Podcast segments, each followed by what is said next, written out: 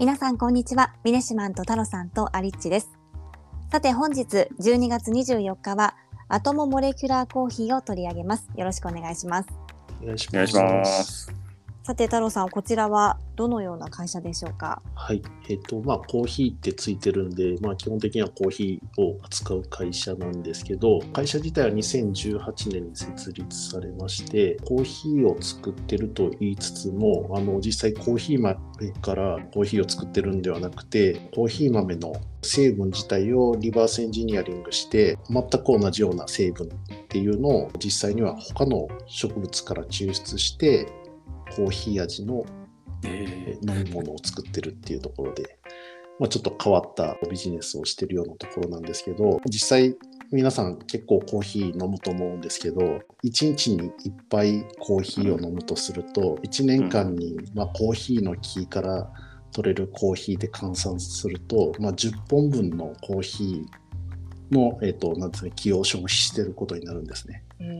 でそれを、まあ、あの世界中で行ってるっていう状況で森林破壊とかいろんなところがあの負荷がかかってるっていう中でコーヒー単体っていうところの負荷を少しでも減らそうっていうところの取り組みを、まあ、やってる会社になります。うんうんこれじゃあコーヒー豆は全く使ってないということなんですか？そうですねあの実際にコーヒーの豆から、えっと、成分っていうのは一切抽出してないみたいで。そうなんですね。はいうんすごいですね。そんなことあるんです ね。これこういったコーヒーをまあ作ろうと思ったのは今話されたようなそうですね、まあ、基本的には、えっと、気候変動であったりとか人口増加っていう中でコーヒーのプランテーション農家って大体そのアマゾンとか大規模伐採をしてあの大規模にその農園を作ってるっていう中でやはり環境負荷っていうのが高いっていう、まあ、そこが一つ大きな要因になって、まあ、なるべく環境負荷の低い状態にしたいっていう中で実際には廃棄されてるような農作物って結構いろいろあったりとかするんですけどそういうものから少しずつ成分を取ってくることによって、まあ、捨てられてる農作物のアップサイクルっていうのを作り出すっていうのが一つ大きな、えっと、キーポイントになってるみたいですね。うんうーんまあ単純にこれもしかしたら後でお話しするつもりだったかもしれないですけど、はい。味的にはそうですね。豆のコーヒーと。あのまあ、自分が飲んでないんで書いてることしかちょっと、うん。お伝えすることはできないんですけど、うん。いろんなリサーチをやってるところがあって実際にはコーヒーの成分からしっかり研究されてるっていうところもあって、うん。あの味自体は普通にブラインドでテストするとほぼ70%ぐらいの人が、まあ、スターバックスのコーヒーよりも美味しいとかっていう評価する結果になったりとかっていうのがあって、はい、なんで、うん。なんだろう、まあ、そう言われてしまうともう、はい、美味しいとしか言いようがないのかなっていう状況なんですけど。そもそもなんですけど、コーヒーって結構なんかあのいろんな種類はい、あるじゃないですか。豆もなんかコロンビア産だとか、さんみたいな感じで、はい。で味も結構違うんで、うん。なんかそれの一種類っていう風になんか考えればはい、なんかあんまり違和感とかない,、そうですね。なないというか、はい。差を比べるとしてもあんま別になんかこう結構その苦味の差とかっていうのも種類によってだいぶあったりするじゃないですか、うん。そもそもが、っていう感じなのかなっていうちょっと気が今ちょっとしました。はいはい。実際皆さんコーヒー飲まれるとき、なんていうんですかね、深入りとか、まあちょっとライトなやつとかでいうと、どういうのを飲まれるんですか？私はライトなあ、ライトの方なんですね。うん僕もライトなのが好きですね、どちらかっていうと。はい。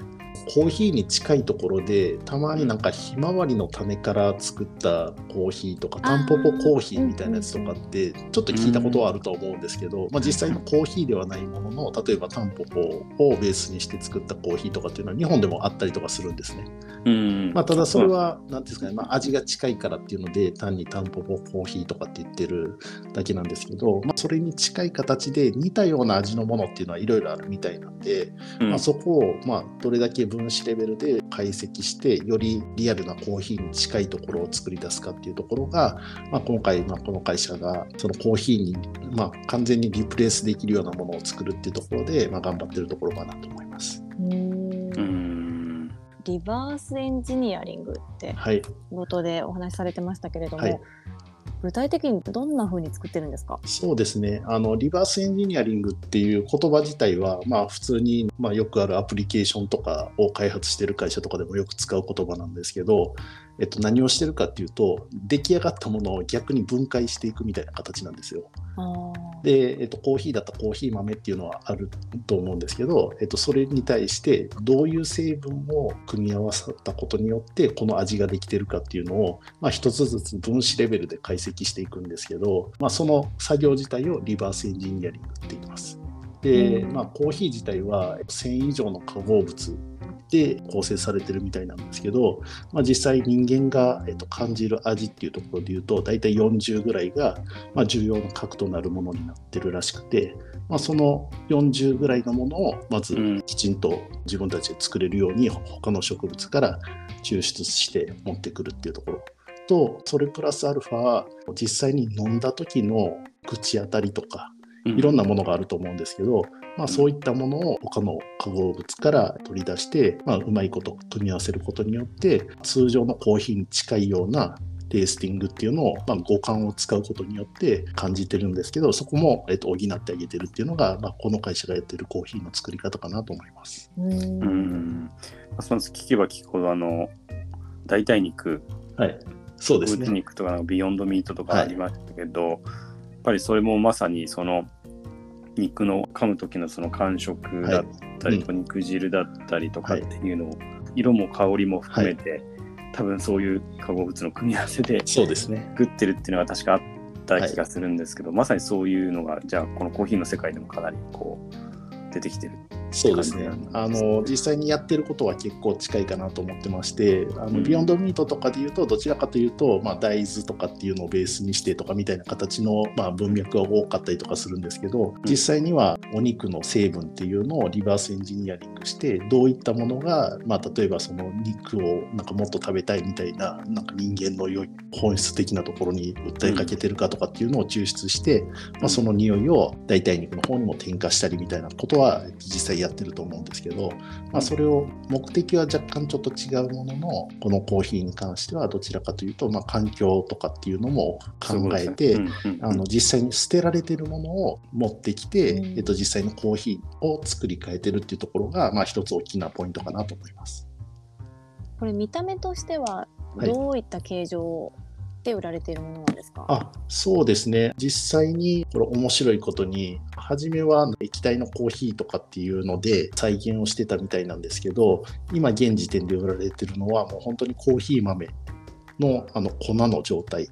で、えっと、売られてるらしくてその豆自体は、えっと、実際メロンの種であったりとかひまわりの種の殻をうまいことまあ、原料として使って本物と同じような形に作ってるんで実際にコーヒーを入れる時に関してはあのフィルターを使ってドリップして入れるみたいな形で体験としても完全にほぼ